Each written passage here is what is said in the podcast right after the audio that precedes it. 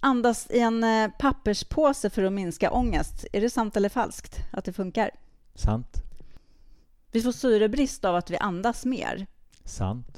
Vad vi äter kan påverka andningen. Sant.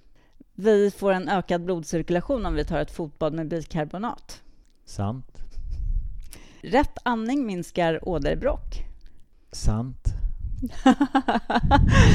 yes, häng med oss ifall du vill eh, få svar på varför de här grejerna funkar.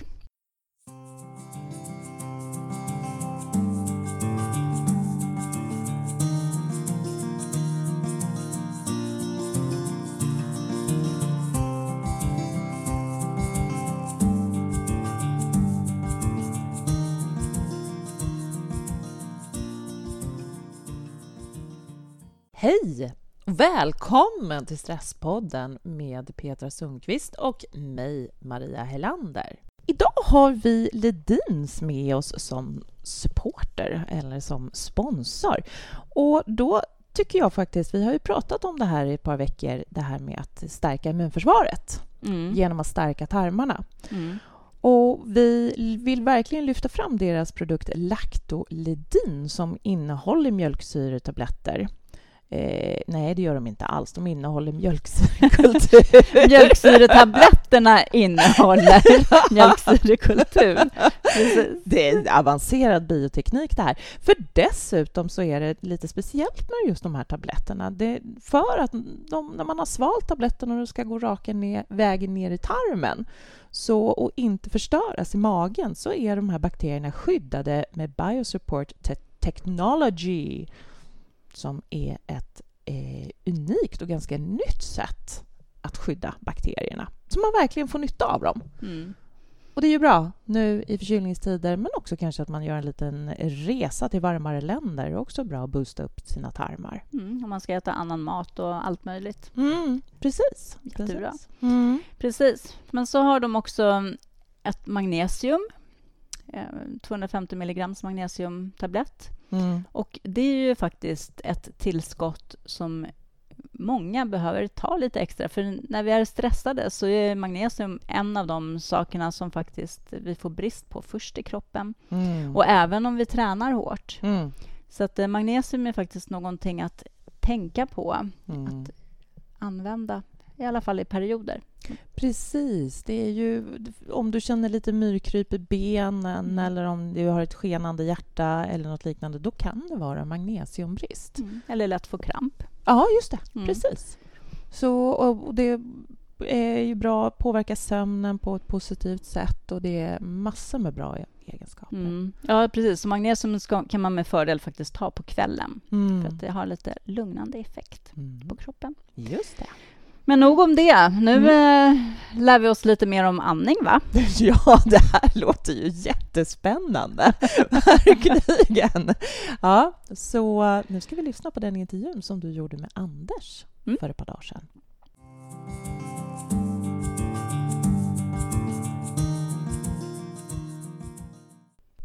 Hej Anders Olsson och välkommen till Stresspodden och välkommen hem ifrån USA. Tack så mycket. Du är vår andningsexpert i Sverige, tror jag. Det kan så vara. Jag har i alla fall lagt en del tid och energi på att försöka förstå vad som händer i kroppen Mm. när vi andas. Ja. Och har också skrivit en bok och eh, har företaget Medveten andning. Mm. Mm. Men du har varit i USA nu Ja, och där har du som eh, annars förespråkar att vi ska andas genom näsan faktiskt eh, tejpat för din näsa och gått och andats med munnen i tio dagar, var det det? det stämmer. det låter helt galet. Det var faktiskt lite tufft, helt ärligt. Så, så, så påverkade det min sömn bland annat Mm. väldigt mycket. Jag snarkade nästan tre timmar per natt i snitt. eh. Hade Och- ni mätare på er, eller? Vi hade en app då som spelade in ljudet och så hade vi en videokamera då som filmade. Mhm. Eh, Så det var ju både att jag snarkade mycket men jag sov också mycket mer oroligt. Jag rörde på mig, jag fick upp och kissa många gånger på natten. Jag var torr som en öken i munnen och eh, jag vaknade ju dränerad av, på energi alltså, så jag var ju trött på dagarna. Vilket påverkade mitt humör. Ja. Ehm, I slutet av de här tio dagarna så fick jag sockersug, eh, skräpmat. Det var det som jag ville ha. Så jag åt choklad och glass varje dag sista fyra dagarna. Sista två dagarna blev det pizza och öl. Ja, men det är helt otroligt. Alltså, varför, varför gjorde du det här till att börja med? Det var för att testa teorin då att få svart på vitt påverka sättet som vi andas på. Påverkar det på något vis vår hälsa? Mm. Så kan en försämrad andning ta oss ner i källan hälsomässigt och kan en bra andning ta oss upp ur källan och kanske även förbättra vår hälsa. Då. Mm. Men du har ju ändå du har jobbat länge med det här med andning och har skrivit en fantastiskt intressant och spännande bok Tack. om det här. Mm. Eh, så du, det här borde du ju redan veta. Jag vet ju det, ja, men att ja. få chansen och möjligheten att göra det eh, på Stanford eh, eh, sjukhuset som är en av eh, USAs främsta medicinska institutioner. Det, det var ju svårt att tacka nej till den Ja, så det här var verkligen, det här var verkligen forskningssyfte? Ja. ja. ja. Gud vad spännande. Mm, ja, så vi har ju planterat en hel del frön där så förhoppningsvis blir det en större studie på just eh, muntejpning då. Mm. Alltså de bilderna som vi ser där på jättehöga staplar på eh, snarkningen på natten och sen så under de här tio nätterna då och sen när vi gick från blockad näsa, tog bort det och istället tejpade munnen på natten. Det var som att vända en hand. Mm. Total frånvaro av staplar. Det går ju inte att bortförklara de här eh, bilderna. De blir ju extremt eh, tydliga hur stor påverkan det har. Så mm. det var väl det som eh, växt, väckte stort intresse då bland eh, de läkare och forskare vi var i kontakt med då på Stanford. För vad är det egentligen då som händer när vi då stänger, för, stänger munnen på ett eller annat sätt och andas genom näsan? Om du berättar från början mm. när, när andningen eller luften, syrat luften, luftblandningen kommer in i näsan. Jag skulle vilja säga att näsan det är troligtvis bland de mest underskattade organ vi har. Vad då ta in luft? Det spelar väl ingen roll om det sker genom munnen eller genom näsan. Det är väl eh, strunt samma. Men det är faktiskt inte så. Munnen den har vi till för att äta med och vi öppnar den när vi pratar och sjunger. Medan näsan den är faktiskt till för att andas med. Mm. Så här värms luften, den fuktas och den också rensar bakterier och partiklar i luften. Och när vi drar in luften genom munnen, ja men då är det kall luft, torr luft full av bakterier som vi drar ner i, i lungorna. Det är ungefär som om vi skulle välja mellan en rå kyckling eller en tillagad. Om vi nu inte är vegetarianer eller veganer. Men ja. på samma sätt om vi kunde fråga lungorna hur, hur vill du ha luften serverad? Och då pratar vi alltså om 10 till 20 000 liter per dygn. Det är mm. ganska mycket luft. Mm. Tar vi då eh, merparten av den genom, eh, genom munnen så är den ganska rå. Det är alltså en belastning. Det är inte effektivt. Det är som att köra bil med handbromsen lite åtdragen. Vi kanske kommer dit vi ska men slitaget ökar då. Mm. Så den här äh, näsandningen är mycket effektiv och den är också, näsan är designad för att driva luften lägre ner i lungorna. Och där har vi mest alveoler. Det är där som det sker action i alveolerna. Det är där syret förs över till blodet. Och det finns också mest blod i nederdelen av lungorna. Det finns tio gånger mer blod jämfört med överdelen av lungorna. Så om vi har med den här billiknelsen då, vi kör mm. omkring med handbromsen lite åtdragen mm. och istället för att göra det smartare och lägga ur handbromsen så gör vi så att vi trampar lite hårdare på gasen. Det är så vi lever i vårt liv. Eh, vi andas då lite snabbare och det är som att säga att vi ökar stressen i vårt liv då. Mm. För den här ytliga, snabba andningen, det, det, kan de flesta av oss relatera till att den är, den är likhetstecken med stress. Mm. Men och, ja, och då har vi en stress i kroppen hela tiden. Men vad, vad mm. händer liksom med, med syret och så i kroppen när det ska transporteras ut? Om det, kommer, om det inte kommer ända ner då? då? Ja, vi får då kompensera genom att andas snabbare. Vi tar fler andetag för att eh, eh, få ut syret i blodet. Men Samtidigt då så, så eh, eh, när vi kompenserar så blir ju det aldrig eh, samma sak som om vi följer den optimala principen, hur det görs på effektivaste sättet. Så det som sker är att det blir obalans mellan syre och koldioxid. Vi får ofta lite för mycket syre faktiskt i blodet och samtidigt så får vi lite för lite koldioxid. Och koldioxid kanske de flesta, om vi ens har hört talas om koldioxid, Mm. tror att det är bara en restprodukt, en slaggprodukt som ska ut ur kroppen så fort som möjligt. Det är syre som är det allenarådande. Mm. Eh, men riktigt så enkelt är det inte utan det är balans det handlar om. Så när vi har för mycket syre då eh, eh, kan inte det, det, det vi vill är att syre ska lämna blodet åka ut till hjärta, till lever, till muskler, till hjärnan så att det kan göra nytta. Men för att det ska lämna blodet, det är ju bundet till hemoglobin, Mm. då eh, krävs det koldioxid. Så Ah. koldioxid påverkar pH Mm. och det är pH-förändringen som avgör huruvida hemoglobinet ska ändra form från att hålla hårt fast vid syret till att frigöra och släppa loss syret. Mhm, Så koldioxiden är som en liten nyckel liksom dit för att Den är en frigöra- oerhört stor nyckel. Ja, en Ja. oerhört stor nyckel till Den är egentligen så långt ifrån en, eh, bara en eh, enkel, simpel restprodukt, slaggprodukt man kan komma. Mm. För det är just det, om vi återknyter till, din Till- fråga om ja. påsandning. Ja. Om vi har eh, panikattack, ångest, kommer till sjukhuset så får vi ofta en påse att andas i. Mm. Och anledningen till att det fungerar det är för att vi då återandas en del av den koldioxid vi andas ut. Och syre är någonting som vi tar in utifrån. Koldioxid är någonting som vi producerar i kroppen. Ja, vänta, får vi inte in lite koldioxid när vi andas också, eller? Pyttelite, men vi Pyttelite. andas ut hundra gånger mer. Oh, wow! Ja, hundra gånger mer koldioxid andas vi ut. Och när det, vi andas ut i den påsen och sen när vi andas in igen, då återandas vi en del av det. Mm. Och då fyller vi på koldioxidnivåerna snabbt i kroppen. Och koldioxid då, förutom det vi var inne på, att det får hemoglobinet att ändra form så att syret eh, lämnar blodet Mm. och åker ut då i organen och bland annat hjärnan då, så har koldioxid också förmågan att vidga blodkärlen. Mm. Så du får alltså en dubbel effekt när vi då gör den här påsandningen. Eller om man översätter det till en generellt bra andning som är låg och långsam som bibehåller ett bra koldioxidtryck. Då får man alltså eh, blodkärl som är avslappnade och vidgade så att blodet enkelt kan flyta fram.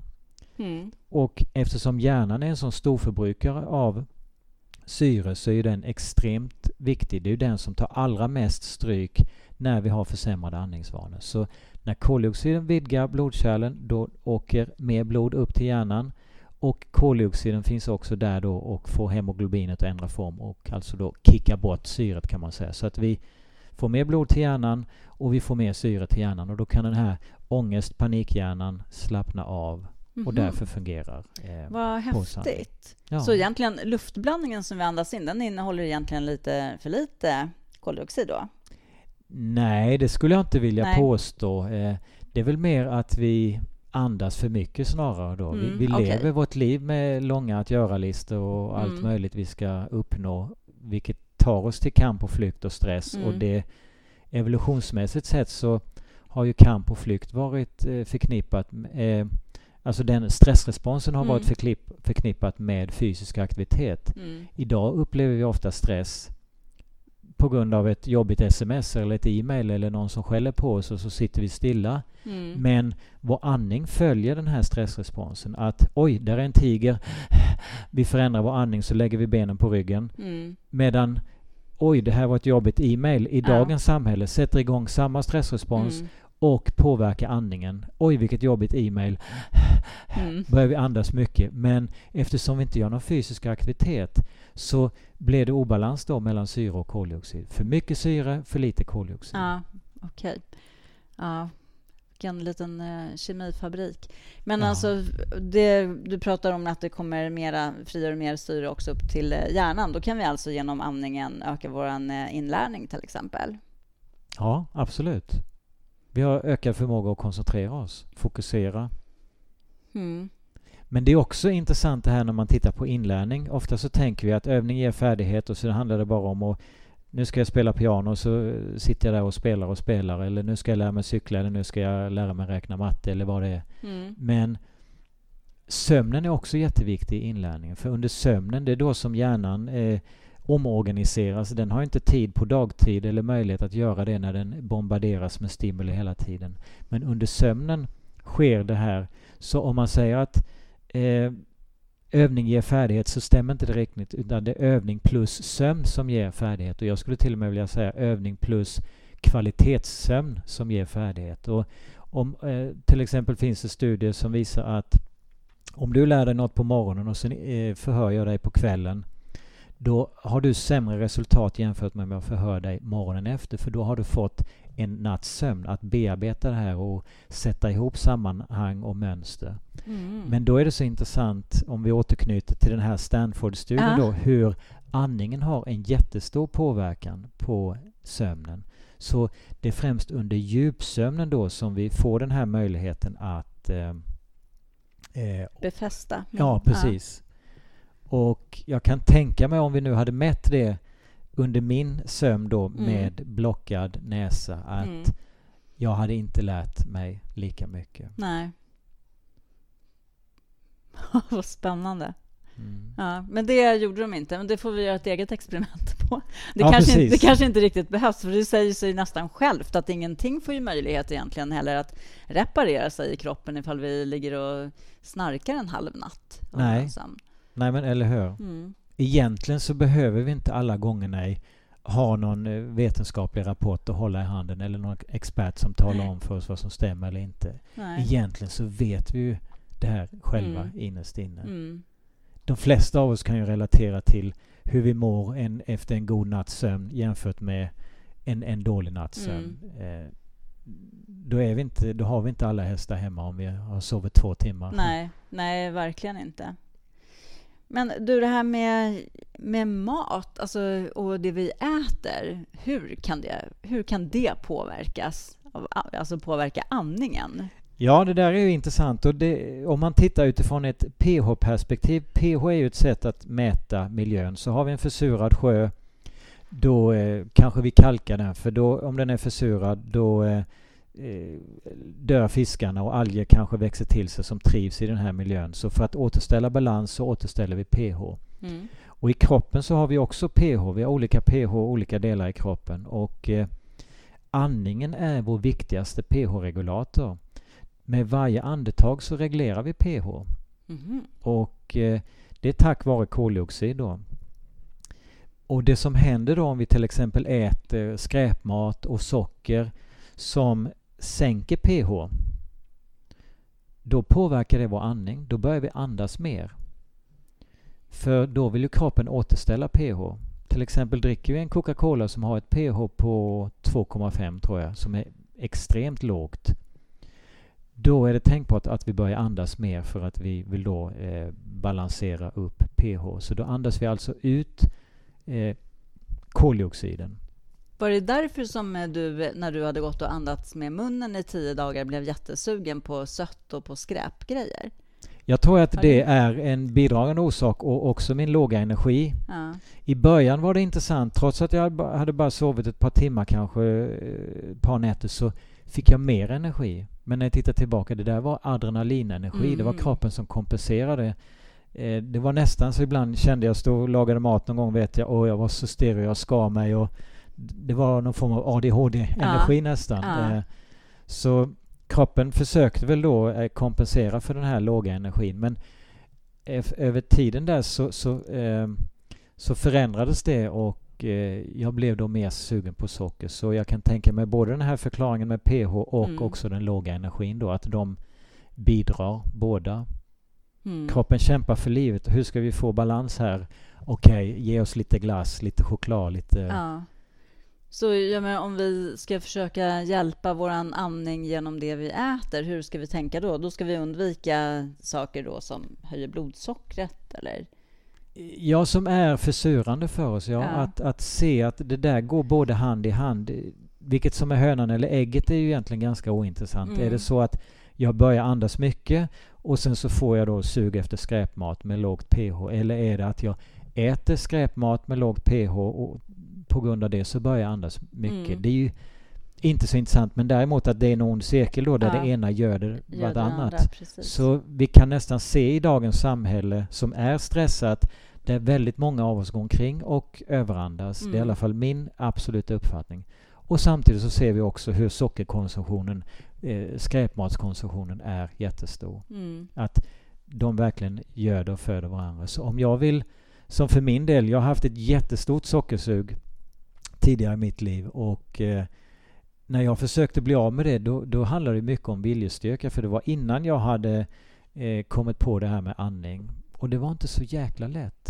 Så om vi vill göra någon förändring och inte ta med andningsbiten då, då skulle jag vilja säga att då blir den eh, oftast mycket tuffare den resan. Det blir mer uppförsbacke och det handlar om jag vill gå ner i vikt eller om jag vill bli av med sockersug eller om jag vill få mer energi eller eh, träna bättre eller sova bättre. Det är en sån extremt viktig ingrediens och särskilt med tanke på att den är så bortglömd många gånger. Mm. Vi andas faktiskt tusen andetag varje timme. Det, det är långt mycket mer än någonting annat vi, vi pysslar med. Mm. För det där är också spännande tycker jag när vi andas på ett eh, sätt som vi ska andas, att vi mm. får mer energi. Kan du förklara det lite enkelt varför det faktiskt är så? För jag menar, jag vet människor som faktiskt till och med bara går ner i vikt bara av att jobba med sin andning. Mm. Ja, men det är ju så. Ja. Och det, det, är nästan svårt att förstå om vi inte börjar eh, eh, titta lite närmare på det. Men mm. vi kan ju producera energi i vår kropp i huvudsak på två sätt med syre och utan syre. Producerar mm. vi utan syre då är det ungefär som ett, ett 100 meterslopp. Alltså uthålligheten är väldigt kort, återhämtningen är jättelång. Mm. För vi är så extremt beroende av syre för att kunna tillverka energi effektivt. Så när vi gör det utan syre då får vi väldigt lite energi. Vi utvinner ungefär bara 5-6% av den tillgängliga mängden energi i en näringsmolekyl. Mm. Men när vi till verkar energin med hjälp av syre, då utvinner vi upp till 100 procent. Mm. Alltså upp till 16 gånger mer. Mm. Det är en dramatisk skillnad. För att då tar nämligen, eh, då gör vi tar vi av vårt fett och gör energi, eller hur? Nej, nu pratar jag om glukosmolekyl, ja. men eh, eh, så eh, det är också så att eh, när vi tillverkar energi utan syre, då kan vi inte använda fett som bränsle. Då kan vi bara använda socker, mm. glukos. Mm. Men när syre är närvarande, dels så producerar vi mer energi ur varje näringsmolekyl, men det är också så att vi kan använda fett som bränsle. Mm. Så när vi eh, har försämrade andningsvanor, då stänger vi dörren lite till våra fettreserver.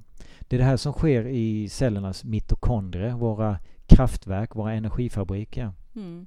Och de behöver syre, annars kan inte de arbeta. Då blir de arbetslösa. Ja. Och det är där i mitokondrierna, det är endast där som fett kan förbrännas. Mm. Mm. Det där är superintressant. Ja, så när man eh, tittar på olika dieter så har inte jag hittills stött på någon som inkluderar en, en bra andning. Men egentligen så borde det vara en självklarhet mm. om man vill gå ner i vikt. Mm. Men eller hur? Både liksom Även om det är en diet för att må bättre eller för att gå ner ja. i vikt så borde det, hänger det ju verkligen ihop. Ja. Jag tror liksom också att eh, med andningen, verkligen det du säger, att eh, bara det gör ju sådana enorma hälsoeffekter. Mm. När man mm. kan må som du gör efter tio dagar med med öppen mun. Ja. Det är helt otroligt faktiskt. Mm.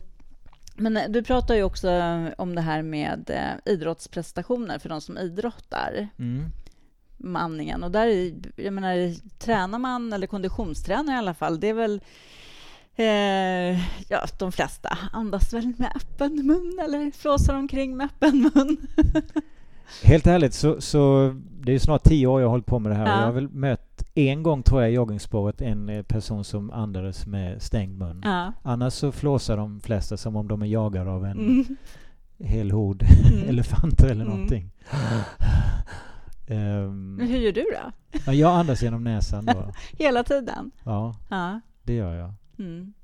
Um, ja. Men betyder det då att du eh, springer i ett eh, långsammare tempo så att du kan göra det? Eller är det Nej, inte nödvändigtvis. Det är faktiskt bara en träningssak. Mm. I början så kunde jag inte för mitt liv tro att jag skulle köra någon särskild högintensiv aktivitet med näsan. Men det funkar utmärkt. Jag brukar spela innebandy här på jobbet. Mm. Det, går, det går faktiskt jättebra. Mm. Eh, men det krävs lite eh, eh, träning och det, det som man ofta gör då, människor som tränar är gärna och tränar i prestation och då får jag ofta höra nej, jag har testat näsandning, det funkar inte. Och då är alltid min motfråga, okej okay, men hur många gånger har du testat och med vilken intensitet gjorde du? Ja, jag har testat en gång och jag körde på med samma intensitet som vanligt. Ja, Mm. men det är två fel av två. Alltså, ingen av oss skulle gå och köpa ett gymkort och testa en gång och säga nej, det funkar inte för mig. Jag, jag har varken eh, eh, bättre kondition eller bättre uthållighet eller starkare eller vad det nu är vi vill uppnå. Mm. Det förstår ju alla att vi behöver gå där fler gånger och det är samma sak med att tillämpa näsandning då. Och plus att initialt behöver vi sänka intensiteten lite. Mm. Svårare än så är det inte men ofta är det då en mental grej, en Mm. mental inställning. Men hur gjorde du i början? Tejpade du i din mun när du var ute och sprang eller? i- Nej, det gjorde jag nej. inte. Nej. Däremot har jag gjort det vid ett par tillfällen men det har varit mest för att väcka uppmärksamhet. Jag sprang till exempel ett halvmaraton med silvertejp över munnen. Mm. Bara för att få människor att reflektera. Mm. Att eh, ehm, fundera kring sin andning när man Mm. tränar. För jag tror att man kan få ut mer av sin träning och inte minst också så kan man då återhämta sig bättre. Mm. Och för den som tränar riktigt mycket så är ju faktiskt de- den som är riktigt motiverad att träna, det är ju sällan några problem att ge sig ut och träna. De, de, eh, de har ju inga problem med det. Men återhämtning är ju en nyckel för att över tiden kunna fortsätta att träna. Mm. Om man inte kan återhämta sig då blir man ju mer sjuk och tröttare och skadad på sikt. Ja. Mm. Så att använda andningen som ett verktyg för återhämtning är ju oslagbart. Ja.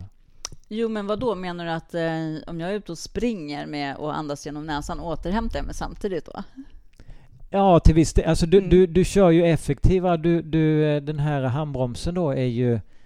Eh, den är ju Ur, urdragen? Liksom. urdragen, ja. Ja. precis. Den, eh, den, du behöver inte kompensera då genom att andas snabbare. Nej. För det är ju det som just de jag möter i joggingspåren då, det är ju väldigt kraftfull, stor andning Mm. som indikerar att andningen sitter högre upp i bröstet och då är den ineffektiv och då får man helt enkelt andas lite mer. Men Mm. Då blir återhämtning i alla fall efter måste det bli mycket, mycket snabbare för kroppen. ja, Om vi har andats så. Ja. ja. Mm. Sen är det ju också lite på vad man vill åstadkomma. Alltså vill jag ha oskuld så kanske jag inte eh, kan tillämpa näsandning eh, 100% när jag tränar men jag kan i alla fall öka andelen. För, Mm. för hur den är så är det ju inte så att man ligger på en högintensiv träning hela tiden. Nej. Oavsett vilka mål jag har. Mm. Ja, intressant. Men jag tänker på det här med också ångest, för det är ju, om jag kan återkomma till det lite bara, för att det är ändå en ganska vanlig eh, Mm. sak tyvärr hos människor som har en hög stress att också utveckla en ångestproblematik, Mm. mer eller mindre. Mm.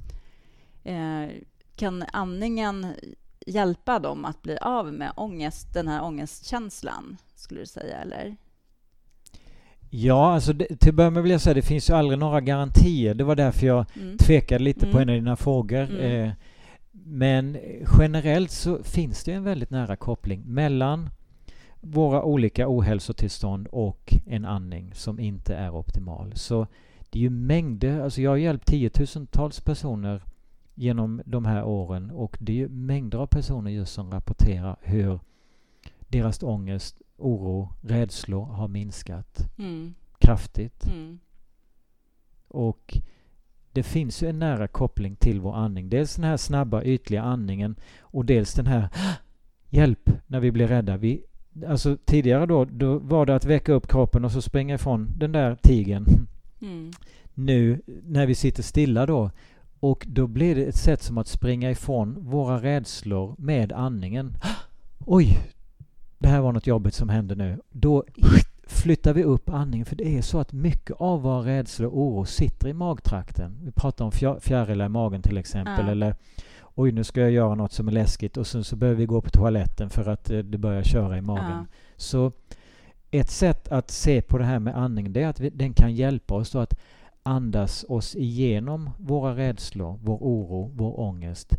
Där den här ytliga andningen, det finns ju en anledning till att den sitter här uppe. Det är för att det är jobbigt att andas ner i magen för då kommer vi i kontakt med de här ångestkänslorna. Mm. Så eh, ett, ett sätt att minska dem det är helt enkelt att tillämpa en låg och långsam eh, andning. De här eh, sju andningsvanorna, de sju goda vanorna som vi pratar om då inom medveten andning. Mm.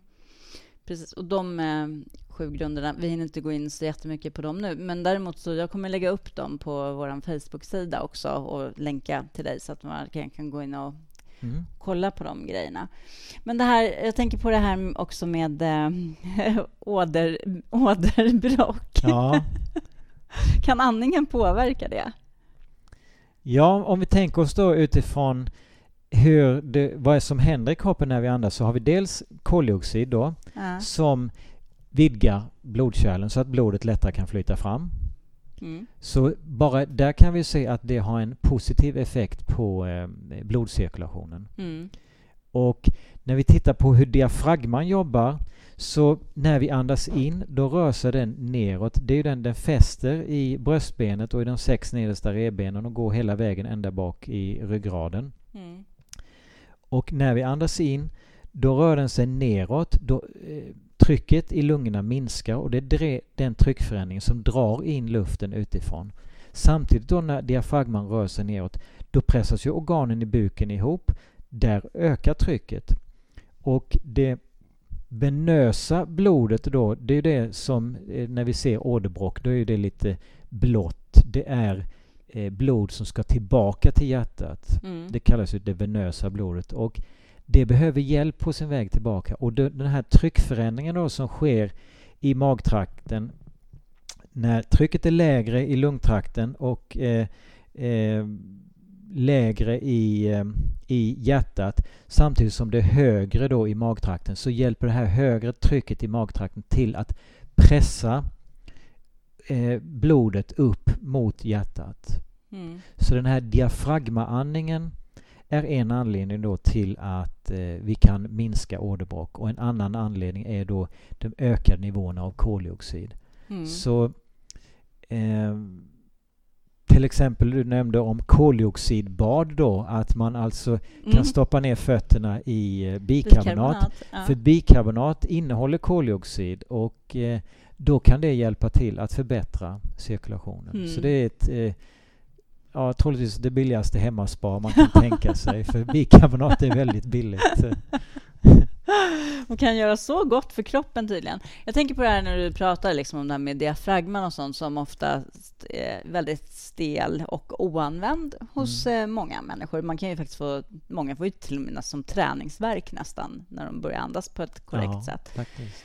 Men du har ju tagit fram den här relaxatorn, kallas den för, ja. som eh, finns live på, på Facebook där vi visar hur den fungerar. Men när det, det är väl ett sätt att träna sin diafragma? Ja, mm. ja men det är det. Den mm. ger ju då ett litet motstånd på utandning och det är ungefär som ujjayi-andning, där man, eller sammanpressade läppar. Man blåser ut luften eller man... Man skapar ett eget motstånd liksom på ja, utandningen? Ja. ja. Mm. Och det är samma med relaxatorn, samma princip. Det här motståndet då ökar trycket i lungorna. Det, det tränar andningsmuskulaturen, då bland annat diafragman som är ju vår viktigaste andningsmuskel. Mm. Och det är också en långsammare och mer rytmisk andning. För det är ett av de stora problemen vi har, att vi tenderar att hålla andan när vi eh, koncentrerar oss till exempel framför datorn eller när vi tittar på TV. Mm. Och det är inte optimalt om man tänker sig att kroppen behöver kontinuerlig syresättning när vi håller andan. Då minskar ju eh, syret i kroppen. Så då kompenserar vi sen en stund senare med att andas snabbare. Så det är lite som att vi, vi kör bil och ena sekunden har vi foten på, gas, äh, på gasen. Mm. Vi andas snabbt. Men sen nästa sekund har vi foten på bromsen. Och mm. eh, Det är ju inte en särskilt trevlig bilfärd och det är inte den eh, rytmiska andning som vi behöver då för att kontinuerligt syresätta kroppen. Nej, och det här blir ju verkligen ett problem bland våra barn och unga, tänker jag, som sitter mycket och spelar spel. Ja. Där är det verkligen mycket hålla andan i ja.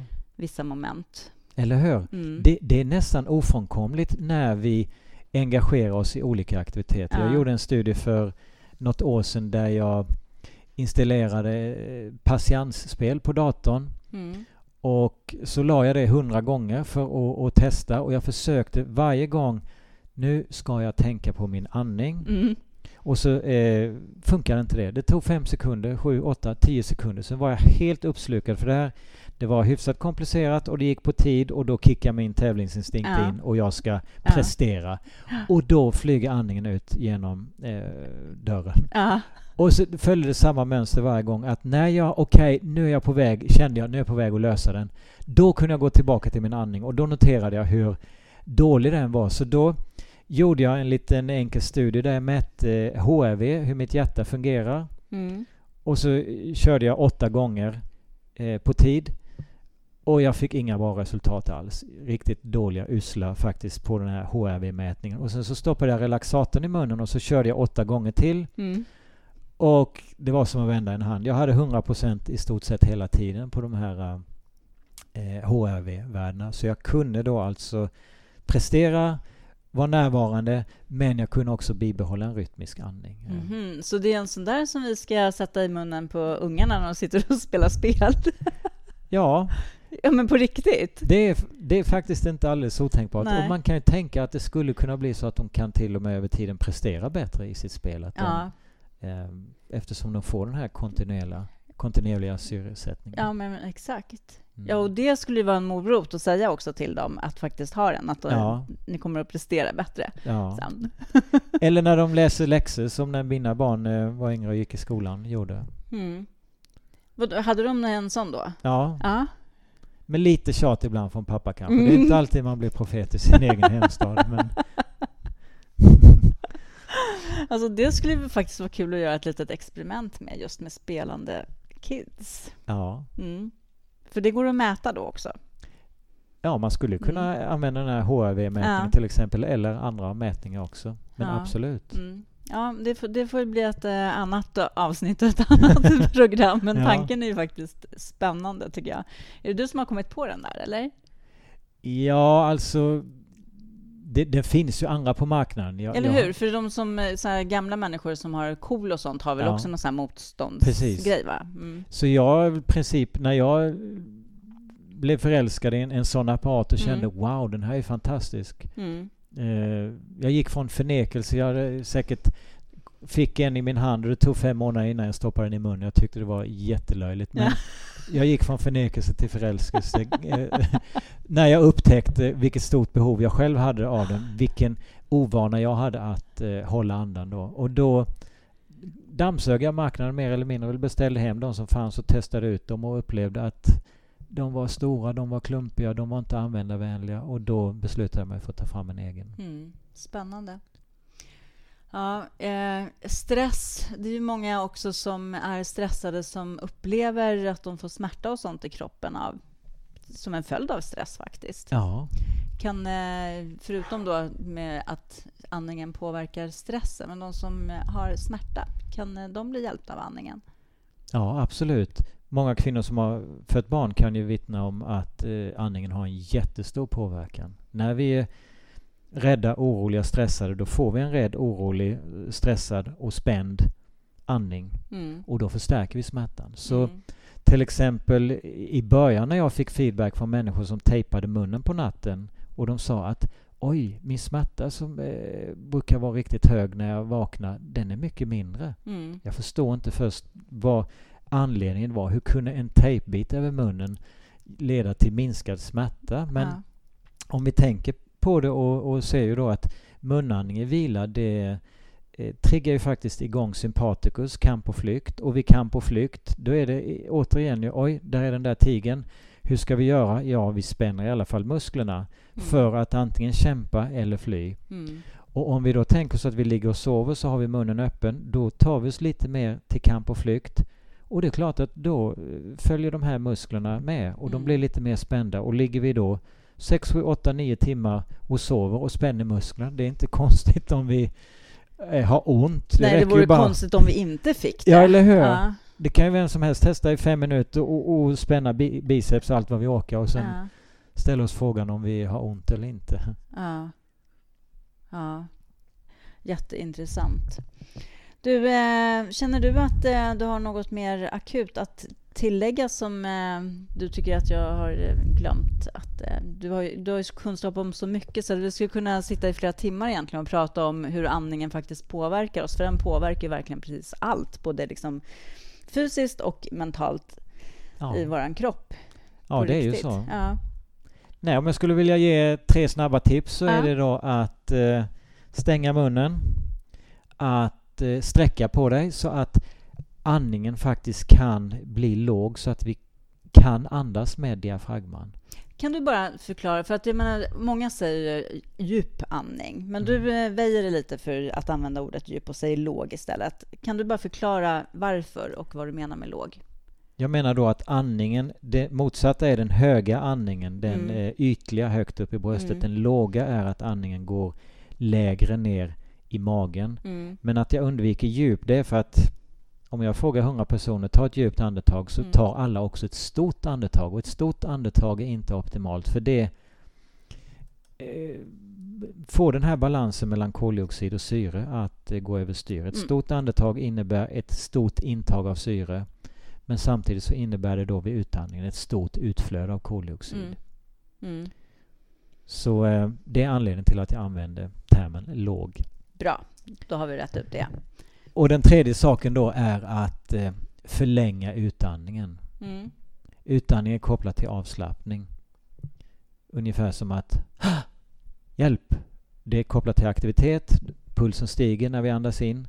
Medan när vi åh, nu kan vi andas ut. Nu är faran över. Mm. Så de här råden är om vi vill öka vår avslappning. Om jag vill öka min aktivitet, om jag vill få mer adrenalin, då kan jag ju göra det omvända. Mm. Så vi kan använda andningen i båda vägar. Mm. Men de flesta av oss verkar ju vilja ha verktyg för att kunna lägga ur turbon, komma ner i varv. Ja, i alla fall nu när vi pratar i Stresspodden. Ja, Annars så precis. får jag starta en ny podd. Så här, Energipodden, vad säger du Maria? Där kan vi prata om annan andning. Just det. Men nu, tack för jättebra tips och eh, tack för att du tog dig tid att träffa Stresspodden. Tack så mycket för att Ja. jag fick vara med. Tack. Jätteroligt.